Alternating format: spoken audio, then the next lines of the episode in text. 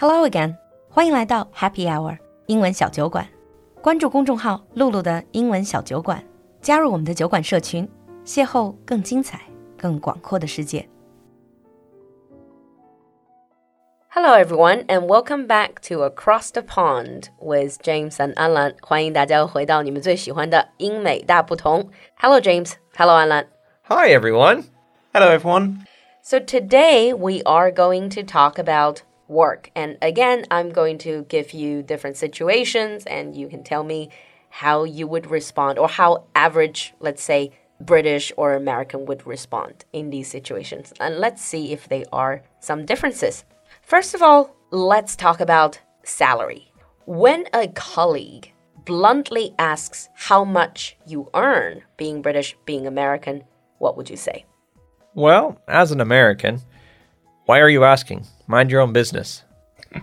so you would actually take offense. You wouldn't feel like this is appropriate. Yeah, America has a culture about salary being a very personal thing, so we would tend to take offense at it because like, why are you asking? It's like it's none of your damn business. Mm. Get kind of testy. Well, I would say it's the same in the UK, but probably we wouldn't respond as directly. I would say probably I earn enough, but secretly be really, really angry but if it's a colleague, say if this is someone who is in the same position, like in roughly the same role, but they probably want to compare, is that acceptable? Well, to be perfectly honest, if they're in the same role, they would know how much they earn. That's not necessarily true in the United States because our employment contracts can be different from person to person. So even two people in the same position can be paid very differently. And the company discourages you from talking about salary because it hurts the company's negotiating abilities. Okay. I see. All right. The next question You find yourself alone in the lift with a colleague you don't get along with. What would you do? I kind of can't imagine, like, because Americans like to make small talks a lot more, right, James? Yeah. I mean, small talking is something we do, but we honestly don't small talk in elevators like you see in TV all the time. Honestly, if you enter an elevator uh, with someone you don't like, you just don't acknowledge their presence. And maybe you'll pass gas at the elevator. well, would you not even say hi? You wouldn't say nope. hi, James. No, you just Ignore not them. even not even make contact. Oh. What about you, Anna? In that type of situation, I think I would try to get off for the next floor, whether or not I needed to or not. We probably would acknowledge each other, maybe just nodding or just a very brief smile, but we probably wouldn't talk. So, not even aggressive like Bob, Bill. no, no, because that's all that would do is just lead to a fight. That sounds so childish, what you just said. So you're saying basically, even if your office is on the 10th floor, you get up on the second floor and walk up in order to. Well, maybe wait for up. the next elevator. uh, wait or for wait for the next lift, yeah. Yeah, good, good. I don't know. Basically, I'll probably just try to hide in a corner of the lift and pretend to look at my phone. Right, next question. You are asked in a big company meeting if there is anything you wish to add. What would you do? I sense there's going to be a difference. So, Anlan first. To be perfectly honest, in that type of situation, I probably wouldn't say anything. I, if there is something I wanted to add, I would send it in an email rather than in the actual meeting itself, uh, because it just makes it a little bit clearer and also at the end of a meeting, most people just want to go for a coffee or go for their lunch. So I don't want to add anything more onto the agenda. You don't want to be that guy, like everyone's already ready to yeah. for food, and you're like, oh no, no, no, no. Americans would wish they'd had that kind of coworker because if you ask that in a meeting in America, there's always someone who's like, actually, yes, I would like to add something, and then it just goes on forever. And then your coworkers are like, shut up. Just shut up. but it's very common then for Americans to voice their opinion in a company meeting. Yes, although it's not encouraged because people don't like it, but there's always somebody there that's like, actually, I think we should talk about this.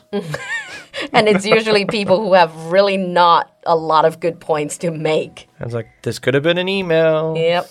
All right. And then the next, again, you're in a meeting, but this time your phone, which you thought was on silent, rings loudly and everyone looks in your direction. Being British, being American, what would you do? James first. Well, Americans would probably just apologize, put it on silent, and say, I forgot. Because if they don't deal with it, they're going to get a talking to from their boss. Is that like a general etiquette? Mm, For example, what about you, Anlan, in the UK and in the United States? Is it like a general work etiquette that you do not let your phone ring in a meeting? Generally. pretty much. And also, not answering your phone during a meeting is seen as the polite thing to do. So, for example, if I'm in a meeting, I'll make sure that my phone is on silent and my phone is out of view as well. Because Oh, so they you cannot even put it on your desk on the table. uh, well, some people do, but generally, I don't really like that because it's. I always think it's a little bit disrespectful. If you're in a meeting, you're meeting those people who you're speaking to right now. So, having your phone on the table, it always invites distraction. It always means that you're looking at your phone constantly. And if it does ring, then you'll have to answer it. And that applies to everyone, even the boss, even the higher, let's say, more senior management. Well, it should, but bosses will boss. Yeah. But what if I really need to, like, even if my phone is on silent, on mute, mm-hmm. but I can see that it's buzzing, and then there is a very, very important phone call, for example, from a client that I need to take, but I am in a meeting. In that situation, what should I do? You need to apologize and excuse yourself and say, This is very important. It's a client. It's an emergency. I must take this call.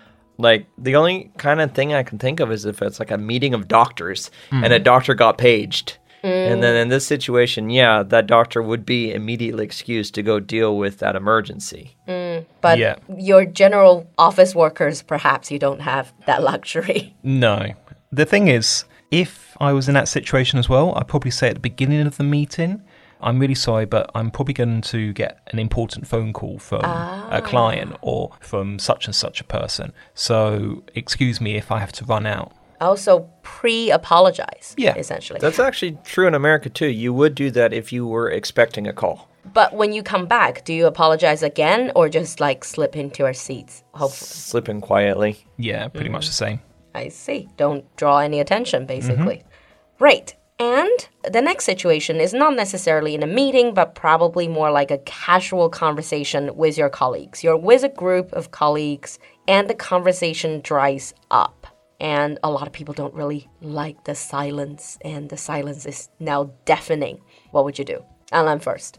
I would probably, in this type of situation, pretend that it's a coffee break time or the meeting or the conversation is finished. It's like, oh, okay, you know, so let's all go and get a coffee. You would actually say that to people. Yeah. Like, shall we get a coffee? now?" Yeah. But if you say, shall we get a coffee? Then you're still like inviting these people to stand around you. Uh, normally, that just provokes them or prompts them to say, "Oh, I've, I've got to go and do some work," or So you're hoping that they wouldn't yeah, take you on that offer. and how comfortable are you guys with silence? not at all. So someone must speak if it's silent. It doesn't matter if it's at work or if it's at home. Generally, British people are really uncomfortable with silence. But you're not big on small talk that much either.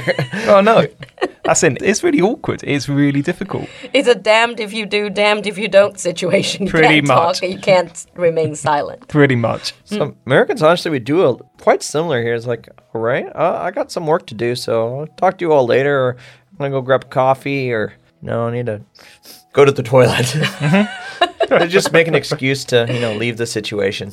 Yeah. Basically, both sides, you wouldn't really try to invent more things to talk about. Come up with a new conversation topic. No. In today's Across the Pond, we've invited James and Anlan to talk to us about how they would react in different work situations. And in the next episode, we're going to continue with this conversation. So stay tuned. We'll see you next time. 关注公众号“露露的英文小酒馆”，加入我们的酒馆社群，邂逅更精彩、更广阔的世界。